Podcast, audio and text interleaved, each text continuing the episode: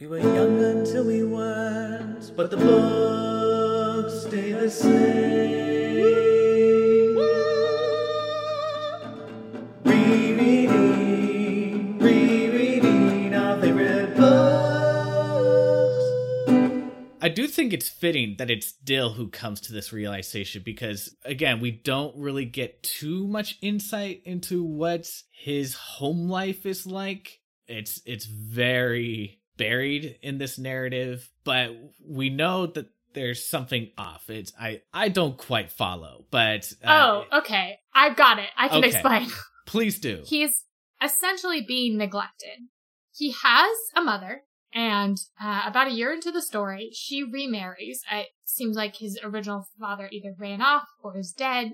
We don't know. But she remarries, and she and her husband do financially provide for Dill. Before that, Dill was kind of being shuffled around to his various relatives because his mom just didn't want to take care of him on her own, or maybe didn't have the financial means to do so. It's not clear. But once she gets remarried, they do keep Dill with them.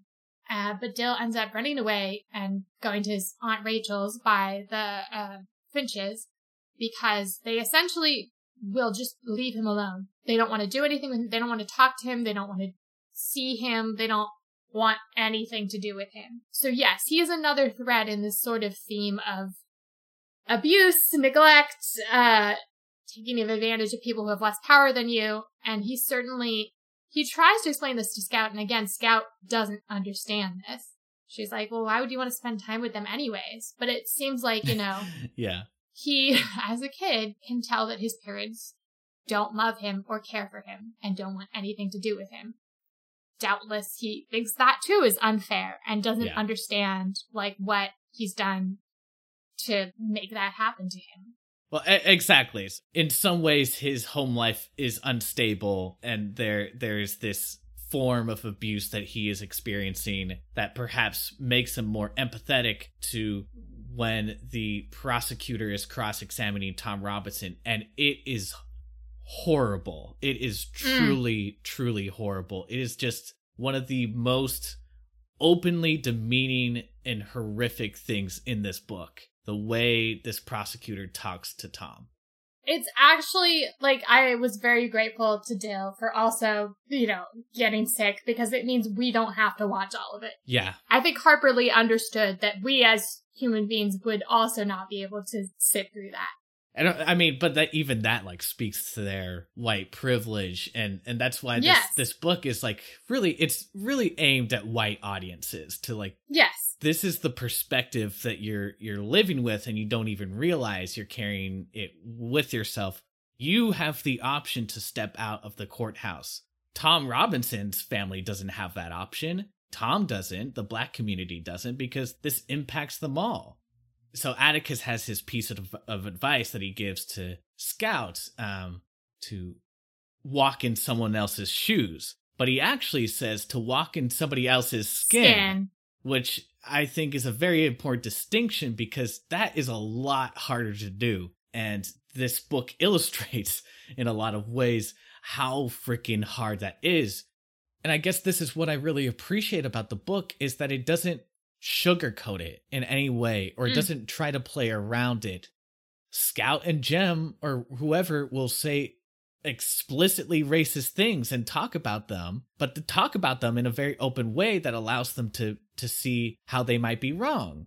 And and one of the messages of this book is to question everything that's being said. Mm, yeah. Scout and Jem are constantly questioning what's being told to them, whether it's from Atticus or Aunt Alexandra or any of these other characters. And it, it really challenges us to be like, okay, obviously Atticus is a good person, but there's no question that he harbors racist ideas too. Even his famous um, courtroom speech. There's this whole long tangent he goes on about how all men are created equal, but he he couches all of that by saying that like this is what the Yankees up north are telling us that all men are created equal Mm-hmm. and the subtext of all that is saying that, like, hey, look, we all know that black people are inferior, but in the court of law, you know, they deserve this and that and blah, blah, blah. when Atticus says something, that doesn't mean you have to accept it as th- that is the universal truth. Yeah.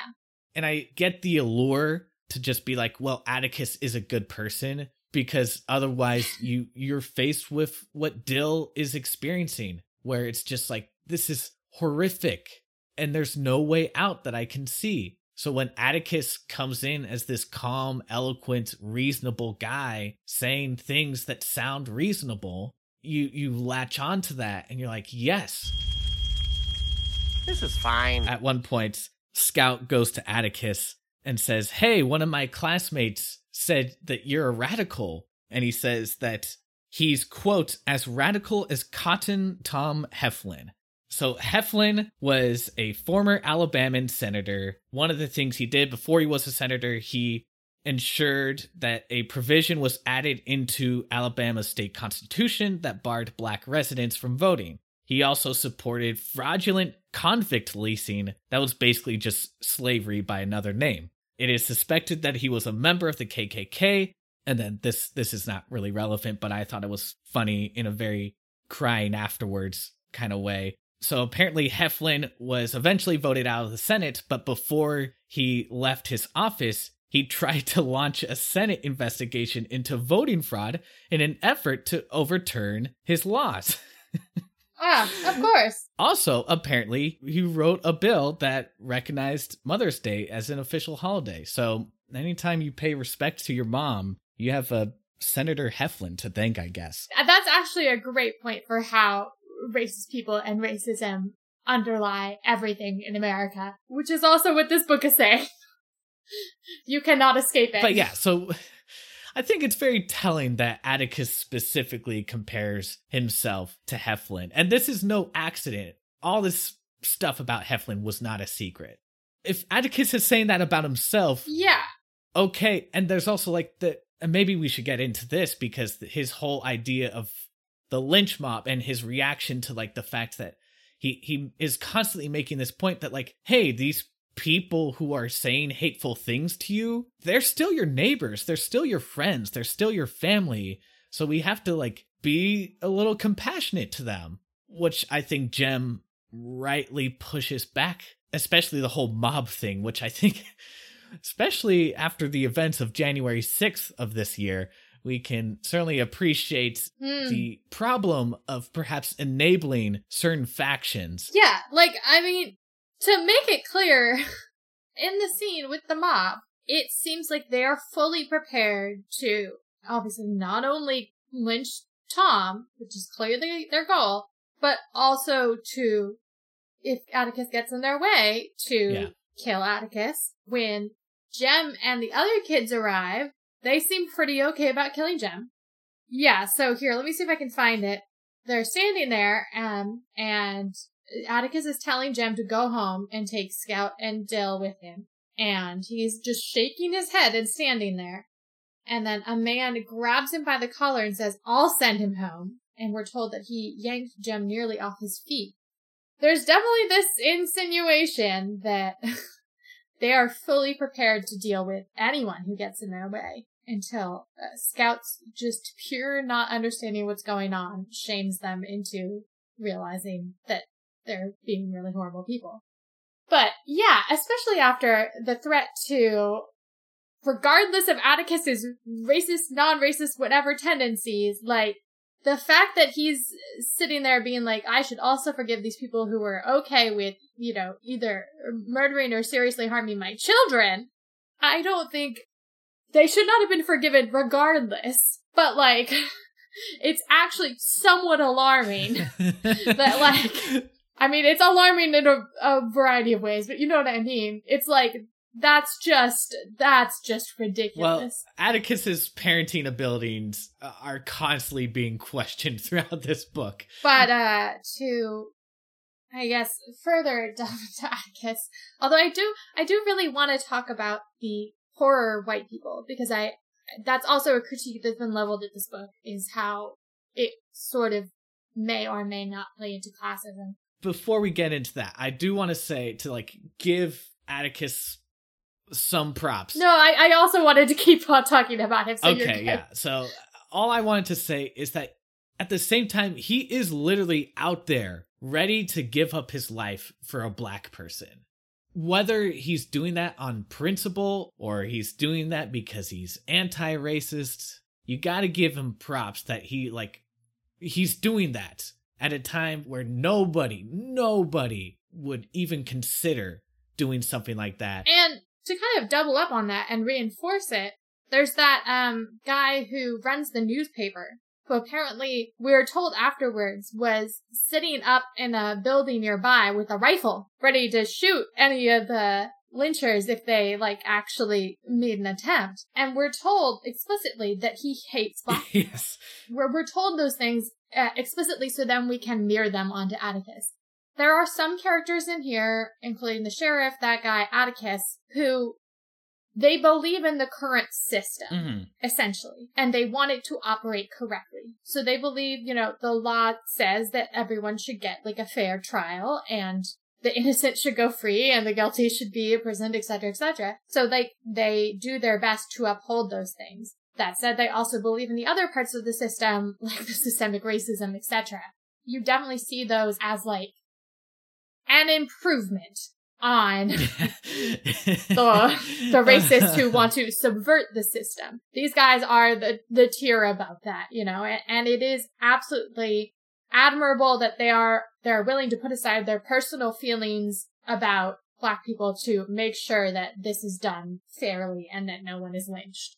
The best thing I can really say uh, about Atticus is, of course, that that he really does stand by his principles, but also that I think that you know, I know you just slightly criticized him on his parenting abilities, but I will say that his he at least is raising his children to be better people than he is.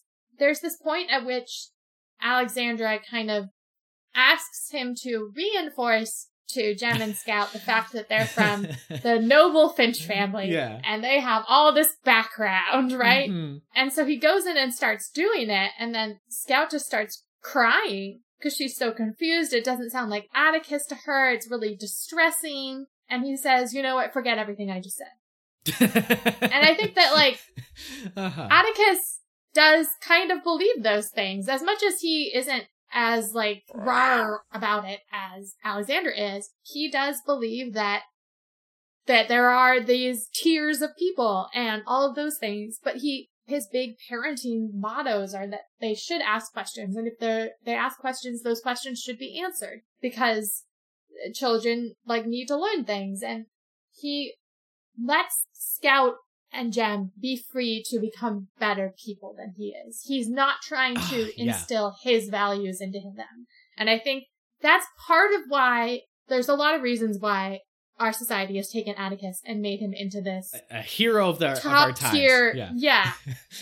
He's not. But I think that's part of why we get that because obviously Scout loves her father and she loves that he accepts her for who she is and lets her be free to come, become whoever she wants to be.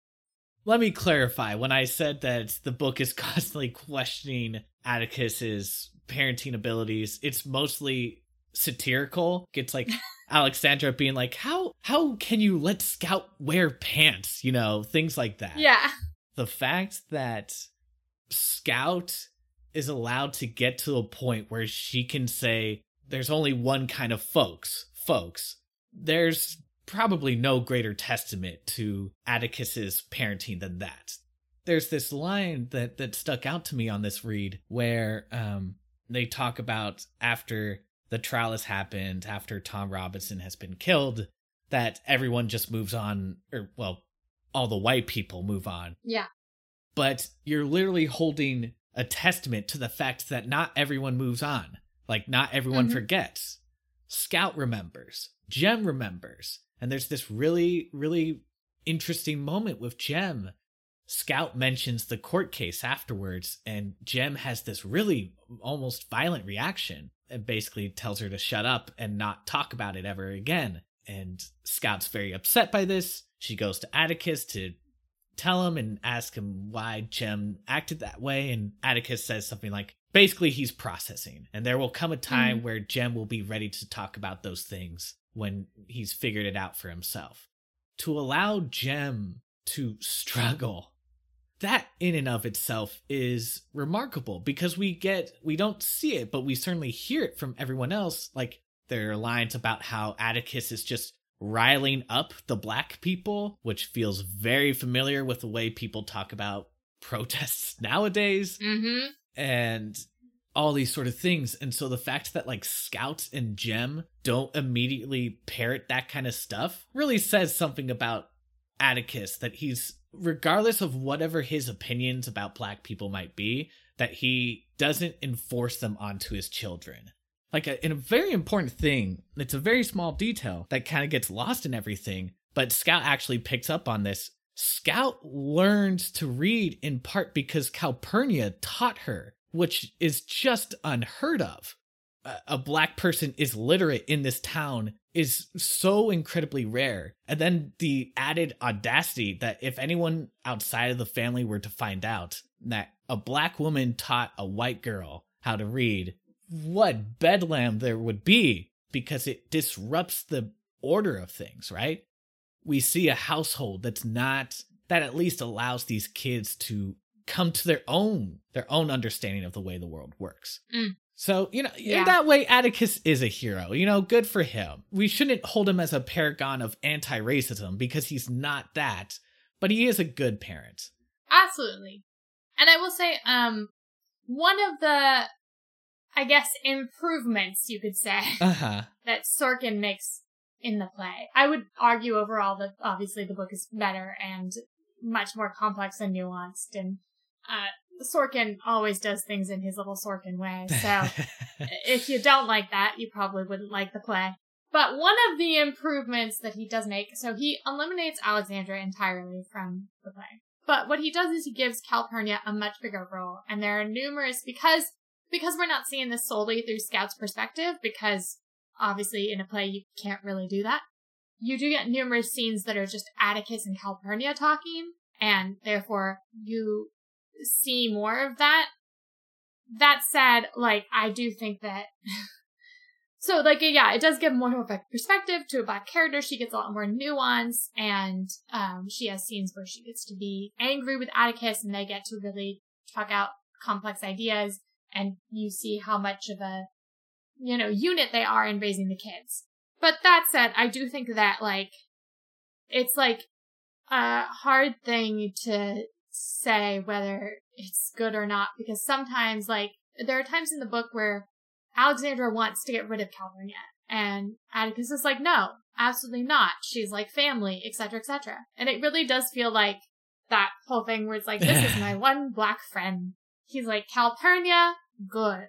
All the rest, yeah, yeah. you know, that is hard to really comment on positively without feeling shades of that. But yes, I think we can definitively say he's a good parent.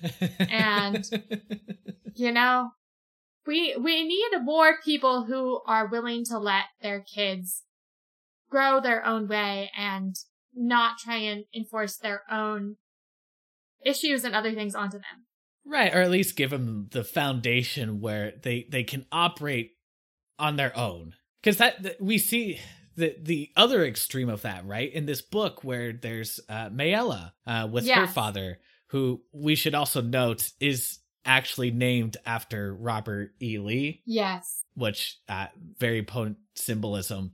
But we see the opposite kind of person in that where Mayella, she's super racist, but she does seem to have. It's it's hard to say because we don't get too much background on how she actually feels about anything, but she certainly has some kind of romantic feelings for Tom Robinson, and she tries to act on them, and that is actually the biggest crime of all in all this is that a white woman willingly tried to kiss a black man. Her father literally beats her for it and possibly rapes her for it. yeah it's we don't we don't get to see much of her because again this is entirely in scout's perspective so all we see is the one courtroom scene but um Right. the details we do get about how she takes care of this little like six little flowers and how like she's the one left looking after all the other kids and that she Tom tells us in his testimony that she's been calling him in for like a year or so to just do small chores around the house that she needs help Mm-hmm. with. And he said he did them because he felt bad for her, which is the other big crime. Like, and Sorkin's play absolutely emphasizes this, that his real, the real reason, like, they absolutely had to convict him, even despite the evidence, and is because he dared to say he felt pity for a white woman. But he feels bad for her, so he helps her out because no one else is helping her. She's all alone, struggling in this situation she can't escape from, particularly because she is a woman. And I think that there's a, some gender stuff at play here too, although obviously much more subtly. But like, it's very clear why she might have felt attracted to him. Like, this is possibly the one person who has ever been kind or nice to her. Yeah. And then we're told, like, Tom says that during her attempt to seduce him, she literally says, like, I've never, like, done anything. What my daddy does to me doesn't count. Yeah. Oh man, okay, so this is a mess. And then, yeah, she's been raised in this environment where, like, that's her daring to desire and touch a black man is unthinkable. And so, like, she's pretty pathetic on the stand. she's still a horrible person, but pathetic. And I think you see the, like, her brain essentially fighting itself. Because, yeah, she obviously, ah, like, Oh, yes. Yeah. did have some kind of feelings. Yes. There. Sorry. Sorry. Please. Please go. No, ahead. go, go, go, go. You seem really excited. Go. There's this this line that has stuck with me during the testimony that Tom gives. Apparently, Mayella at one point allegedly said, "quote Kiss me back, N word." End quote. To me, that line represents how her brain is short wiring. She has been raised with this knowledge that black people are beneath her, but then she's also trying, she feels this romantic attraction to Tom and is trying to express that. And to me, this, that whole line really just represents the whole, the whole relationship between the South and the black people who live there. This is a culture that in so many ways has been influenced and made into this amazing thing by the black people who have who have been a part of it. At the same time, the South has to debase these people because of this history that they literally enslaved them. And if you try to grapple with this idea that you enslaved actual conscious living human beings, your mind is going to break. So the easiest thing to do is to try to cast them as lesser people, as in some way deserving what happened to them.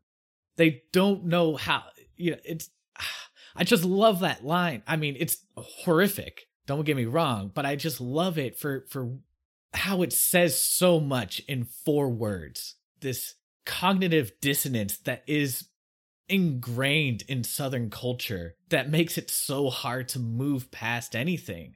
In order to do that, you have to dismantle this initial upbringing that has pounded into you that these people are inferior to you. And I think this is probably a good time to also just talk about the class factors at play Yes. here because I think you see those attitudes most overtly, although obviously that attitude is universal in this place. You see those attitudes most overtly from the horror white people. Like, I know that this book has come under criticism for how it portrays the lower classes, and I really don't know. Like, I don't know if there'd been much depiction prior to this of lower class Southerners. Like, I'm trying to think, like, Faulkner, I'm sure there's some, but it's definitely on the fringes. I, I don't know how much, like, this is the negative tropes that have come since are coming from this, or how much this is drawing from other sh- But essentially, like, there is a long history of the working class or poorer white communities being especially racist and working especially to bring black communities down. And Right. this, of course, does not, like, obviously there are many, many wealthy white people also doing that work. like, let's be clear that the wealthier white communities specifically turned poorer white communities against the black population so they couldn't rise up against them. This was a deliberate thing that happened. So I do think it makes sense that in this book we see that playing out, that it, this is the Ewells live close to the black community. Right. Like one of the issues is that Helen, Tom Robinson's wife, has to walk by their house to get to work. And of course, Tom had to walk back from work by the house, and that's how the whole thing happened. Things are still segregated, but they are not as segregated between those communities. And so I definitely see where the criticisms come from about how class is handled here. But that said, I, I do think also, again, we see Scout, she wants to be friends with Walter Cunningham, the poor boy who she brought back for lunch. She wants to go to Calpurnia, so she wants to break down these barriers. So the, the Cunninghams in particular are brought up numerous times. Mr. Cunningham, Walter's father, is the one Scout talks to, who's in the lynch mob, who turns away. And then Atticus says that he specifically, like, uh, there was a Cunningham on the jury, and that Cunningham on the jury was the one person who fought to declare Tom Robinson not guilty. And that basically, because of both Scout's actions, but also because he was actually sitting there listening to the trial, like his mind was changed, and that the Cunninghams might be a family that's really been shifted by the events of what's happened and realized some of the the problems going on.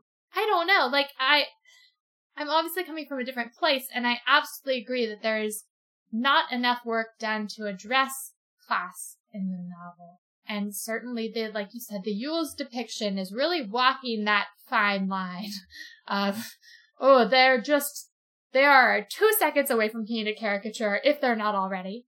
But like, I really actually appreciated like, okay, the Cunninghams should not been have been forgiven for being in that lynch mob. Again, bad. But I did appreciate that at least we were shown a poorer family that still had, you know, they have principles as well. They have this whole thing where they're not, they don't take handouts, etc. Like they pay back everything. Also, they're shown to learn and change their minds. In fact, they are probably the only people in this book we see change their minds. Can you think of anyone else? I don't think so. Uh, Everyone else has already decided. Yeah? Maybe Aunt Alexandra, but if she does, she does not voice it at all. Yeah. If it was the case with her, it would solely be on the fact that her brother was basically in charge of uh, defending Tom Robinson. Right. She seems to mellow out as the book goes on, but I agree that we don't see a full shift. I, I think you're right, where you were saying that it's the lower classes who are more explicit in their racial animus. A- And I think part of that is to reinforce the hierarchy. They are the lowest of the lowest class. So anything that they Mhm. can do to establish, well, actually, there are people beneath us at least. But I also think that it's the middle and upper classes of Maycomb that are ultimately culpable for everything that happens because they constantly talk about how Mm-hmm. they've turned a blind eye to the Ewells and they and they've just pushed them out and there's this one actually pretty early on in the book where Atticus is saying, you know, Scout really hates school. She really wants to get out of school. hmm And Atticus's argument is basically, well, it would be illegal for you to skip school, so you have to go to school. But she raises the very good point that the Ewell kid only goes to class for one day and then never shows up again. Well, why is it okay for him to not go to class? And Atticus makes this argument that, well, you know, in special cases, it's okay to look the other way and there there are exceptions to the law and blah blah blah. And I think this narrative shows that no, that's a bad idea, Atticus, because what you end up doing is creating these communities that basically are at war with each other. Ultimately, the failures of all this is on the townspeople themselves who have allowed things to reach this point that people are living in squalor, people are unable to support themselves. I should mention it's especially bad right now because it is the Great Depression. I think that also just plays into everything. As much as it's not mentioned overtly a lot, like Right. the Great Depression is currently going on. So that is making the Ewell situation that much worse as well. You could make the argument, and I think that this is part of what the narrative is suggesting that the Ewells feel like, is that they are basically treated just like black people. Certainly at this time, and one can make an argument even to this day, there's nothing more insulting for a white person than to be treated like a black person. And so you, you foster these conditions, right, that allow this kind of hate to fester and to boil over in these moments where ultimately somebody gets killed. And not that it, this takes away from it but like it's it's worth knowing that like tom robinson has a family. He has a wife. He has kids who are now Mm-hmm.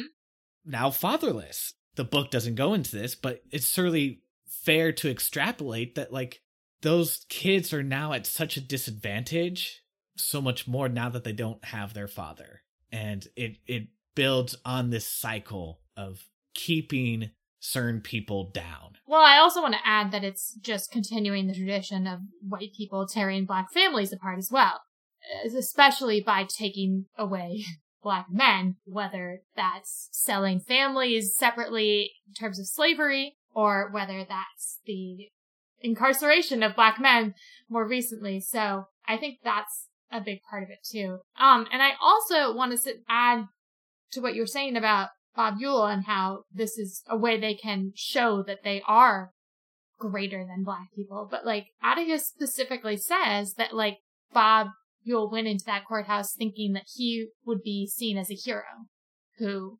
saved the town from this Mm, black right. man. And instead, you know, part of what angers him so much after the trial is that instead he's shown for what he is to the entire town, whether they really care or not.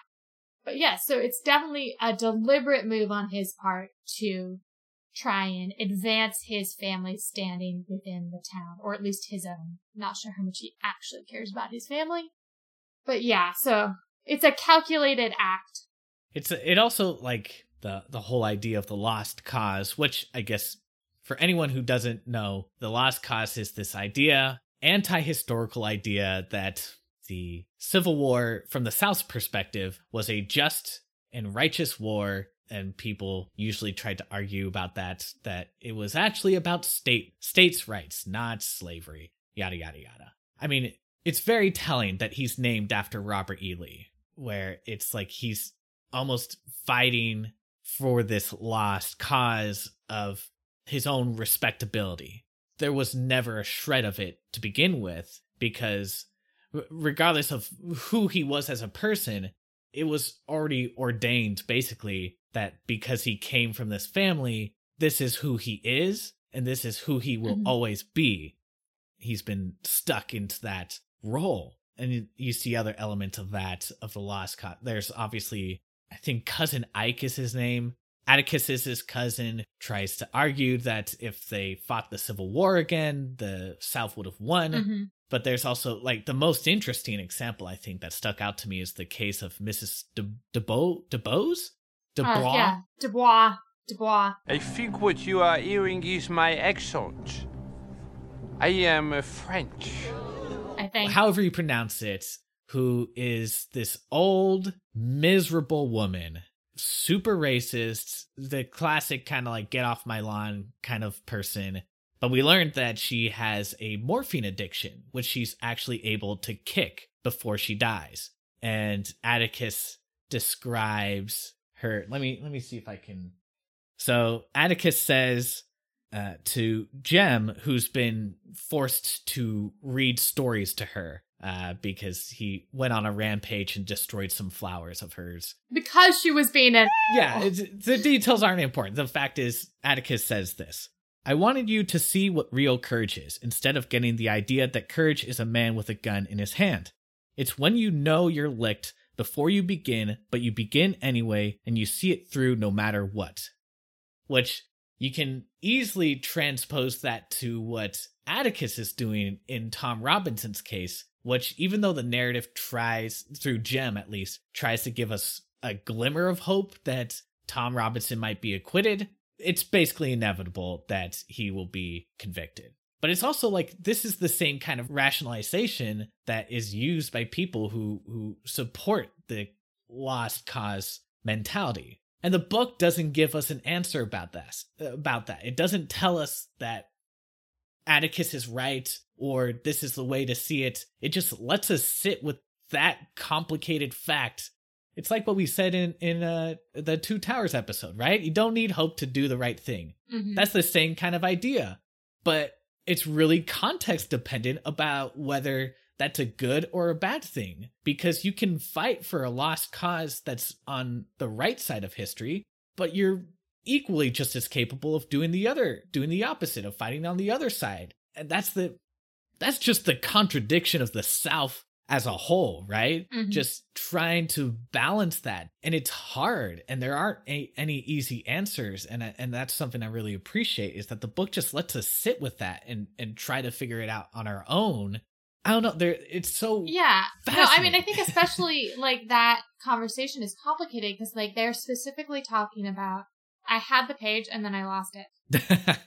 Talking about like how she died free. The fact that like the idea of freedom is explicitly brought in there, I think is supposed to, I think you're supposed to be thinking about those things, which is good because I do think like Atticus says like she was the bravest person I know, etc., etc., which like you're sitting there and you're like, she was a horrible person. Yes, she did one admirable thing. And I think that it is I think that what I, I like about the depictions of all the racist characters in this book, for the most part, uh-huh. other than I agree, the Ewells, is that most of them are given a positive trait, and then you're shown that they're still horrible people. So you understand that racists aren't these one-dimensional characters like Bob Ewell. I mean, even Mayella gets a moment of like human compassion or whatever.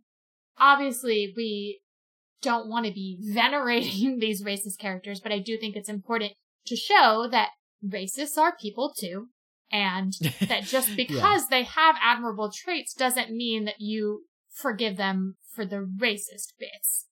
I think there's this misconception, and uh, this was, I can't cite what book or what this was from, you know, I, along with everyone else, was doing a lot of reading of articles during, you know, the past June, July Right, time. right. And so this is from something, but I can't tell you what. But there's a misconception. Well, not even a misconception, but people think that when someone says you're being racist, they're saying you're a bad person. Absolutely. They're saying like, don't be racist. That's Yeah. bad. But they're not like condemning you and all you stand for unless you're really being horrible. They're like trying to correct you so that you can learn from your mistake and grow as a human being.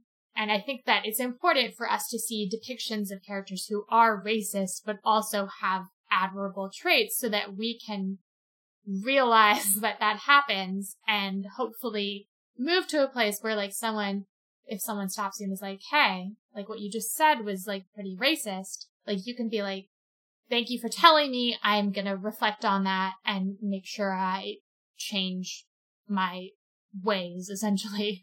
like make sure that I deal with whatever like thought process caused this in my head and understand that this is not okay and fix that about myself. We all need to be able to like allow that kind of growth without automatically being like, oh my god. She said, but like I did something racist, so I she's saying I'm a horrible person. I'm not a horrible person. Say it, or I'll kill your husband. I'll do it. I'll gut him like a fish. You're a good person. Oh, thank you. I think that that section with Mrs. DeBlois or Dubois or whatever the she is is I do wish it that's one of the few cases where I feel like it was a little too for for the reasons you said that it could also be used as an argument for like yeah the South fighting on. I think it was I would have that's one of the few places I would have wanted a little bit more explicit conversation. Like I think the sitting with it worked for me, but I could easily say someone taking the wrong message away from that. And like I don't I don't need there to like always be like a super overt message. And in fact I think the strength of this book is that it doesn't have those. But in that particular case, because it was so complicated, I I found it a little too opaque. But overall, yeah, it, that's such a it's one of just so many interesting scenes like that where you get like a character who can be really awful and you get this one good thing about them. I know we're kind of moving away from the poor white people, um, but I kind of wanted to talk a little bit about the sheriff and uh, policing. Mm. Such relevance.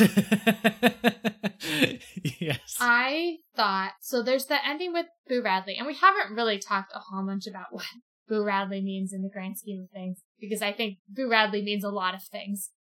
But like, I thought it was so interesting reading this time, thinking that we see two crimes, quote unquote, and two arrests during the course of this story, and how the sheriff, whose name is, I think, Heck Tate, yeah. handles them is so different. So Heck Tate is called out to the Ewells after this whole thing happens, and he like, examines Mayella, is told what happened, and then he goes and arrests Tom Robbins.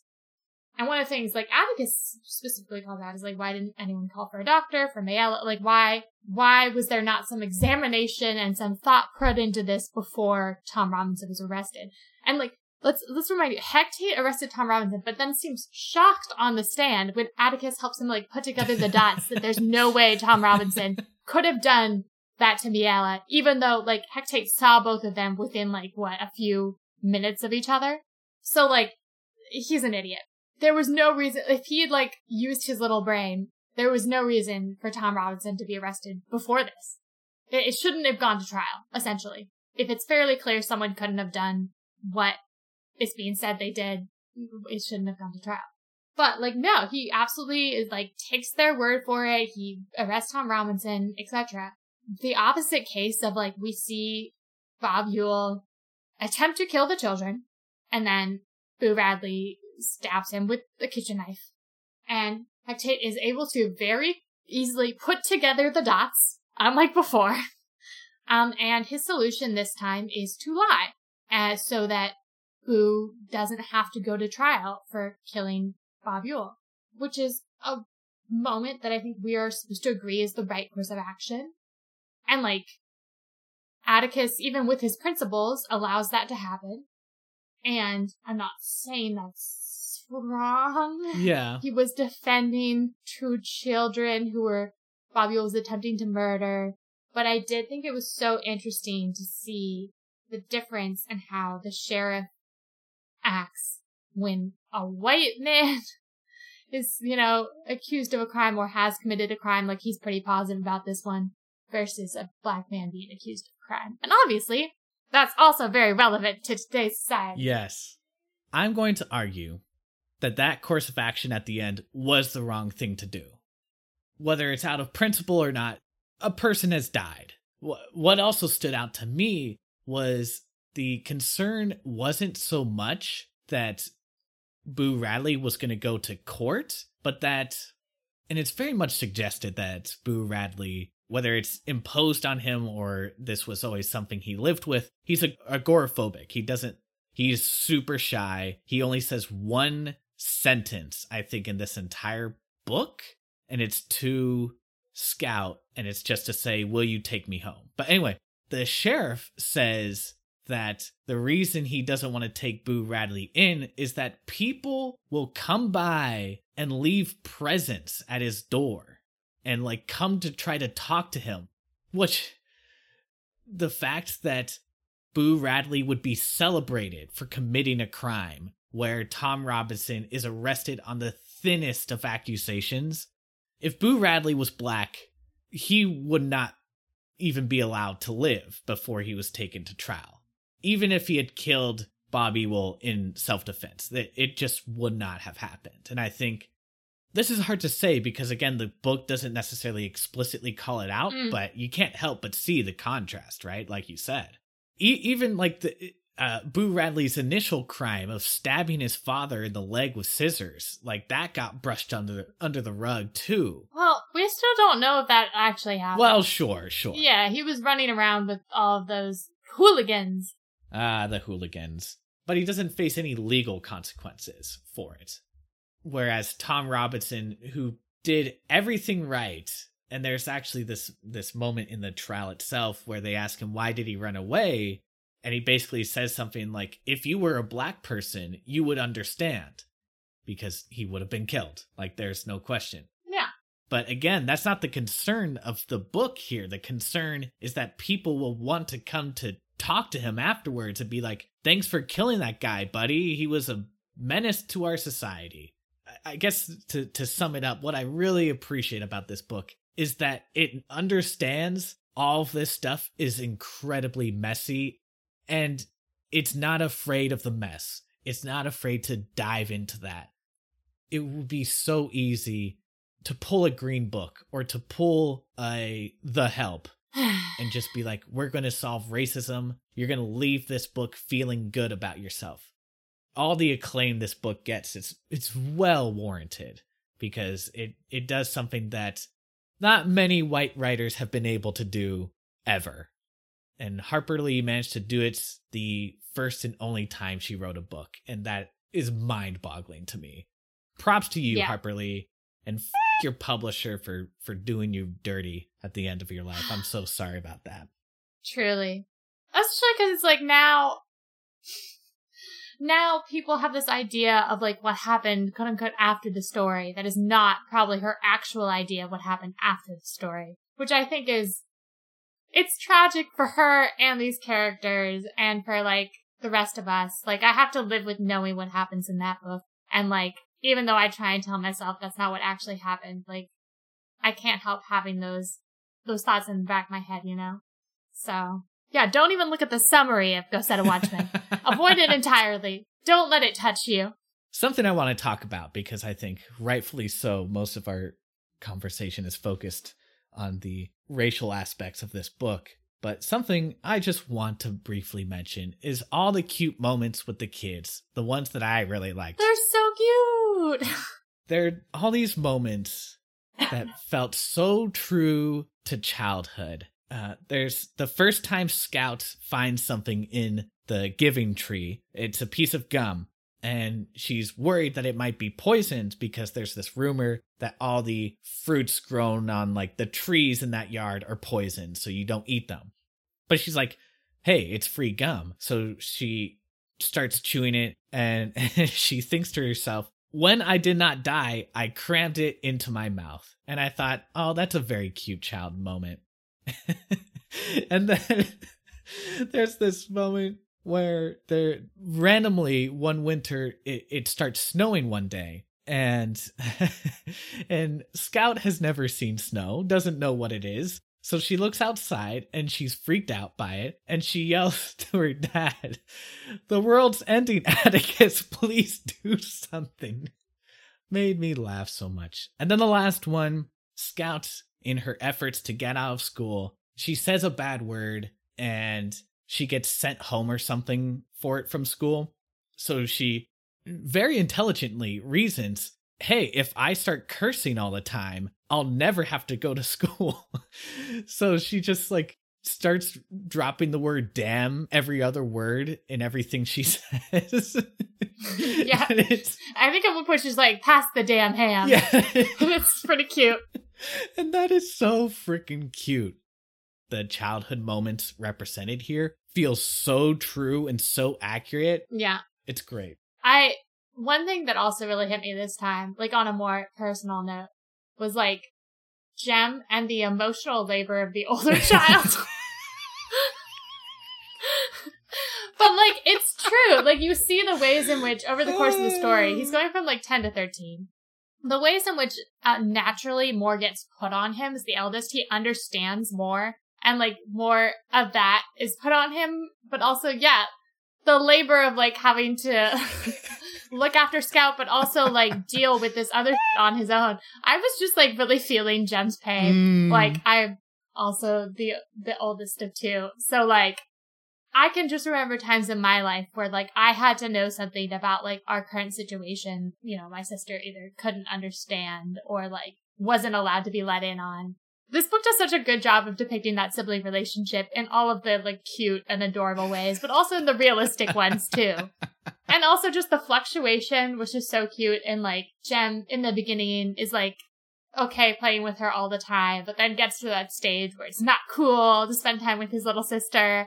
But then also kind of eventually by the end gets to the point where like he has fully internalized his role as like older brother. I think it's commented that he very gallantly agrees to escort her to the pageant when Atticus and Aunt Alexandra can't go.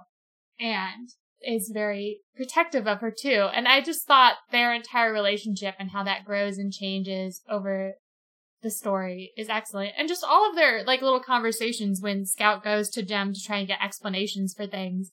It's very cute. Their bond is very cute and I understand Jem's pain and suffering, so This is not the shout out that your sister wants to hear, but it's the one she needs to hear. I mean, we're grown up now. it's different. And I also never thought it wasn't cool to spend time with her. So Uh, there you go. uh you're better than Jem. But also it's that's also I think a gender It's thing, different right? with two girls, yeah. it's very interesting because like you said t- the the case with Tom Robinson doesn't get mentioned until like at least in my version I think it was like page 75 or something and my book is 280 pages and then it occupies almost the entirety 30 40 pages is just devoted to the trial itself and then it just kind of falls off after that I don't know. It's fascinating. I, it just feels so true to life how you're just living your day to day routine, and then suddenly there are some big moments that happen that that shake everything, and then things just go back to normal. Yeah, I think the fact that the last word of the book is morning, I think symbolizes that like cycle in a lot of ways. I think this book is good. I think it's well done. Oh, It does childhood good. Wow! How brave of you. Nah, I'm just kidding. This book is amazing. It's honestly even better than you remember, listener. Yeah, Reread and it I now. should say we're not the only ones who have done this. I when I was looking it up, I discovered that like apparently like uh I think led by Oprah Winfrey, there was there's like a whole book or no, it's not. Oprah Winfrey is one of them. But like apparently this person, I don't know who this is, Mary McDonagh Murphy. She interviewed celebrities including Oprah Winfrey who read the novel and then like basically gave their impressions of it as children and then their impressions of it as adults. There's a whole book. It is called Scout Atticus and Boo. If you're interested in more people doing the exact same thing we're doing, but yeah, I think that like it will definitely it reads one way when you're a kid and it reads a really different way once you're an adult, especially what we've personally seen in this country since we were kids versus where we're at now. So like yeah, if you haven't read it since high school, give it another read. You might find some some new interesting ideas. I'm so curious nowadays how that will be impacted for kids in high school now Yeah. who are much more aware of these things Mhm. than we ever were and how that will impact their reading of this. I think it's hopefully going to be taught so much better than Yeah. like what we experienced. I think at this point teachers have to really engage with it in a way. It seems neither our teachers did, seeing as we like don't remember it or don't remember being taught it. Yeah, I certainly hope so. And if you have babies yourself and you're going to read this book or they, your kids are going to read this book, like talk with them about it cuz I think it's so fing good. It's so good. And it doesn't shy away from tackling big things and if you use this as a jumping off point to talk about these things, like in that way it's super super valuable uh, a hearty recommendation. We haven't we haven't like talked about recommending books that we've reread Oh, yeah. on this podcast for a while, but a big blazing recommendation from the both of us. Yeah. Go read this book again. It really is worth your time. Go read it. And if if you want to if you don't own it and you want to buy the book, you know, there's a bookshop.org affiliate link that you can use to to buy stuff. You can't see it, but I'm I'm doing my little pose shilling face. Go to our bookshop affiliate link. Imagine me just posing epically. bookshop.org org slash shop slash reread podcast. All right. Well, thank you for listening. I don't remember what we're doing next, but we'll see you next time with whatever that Indeed. is. Indeed. Until next time, hasta la vista. Um, bye bye.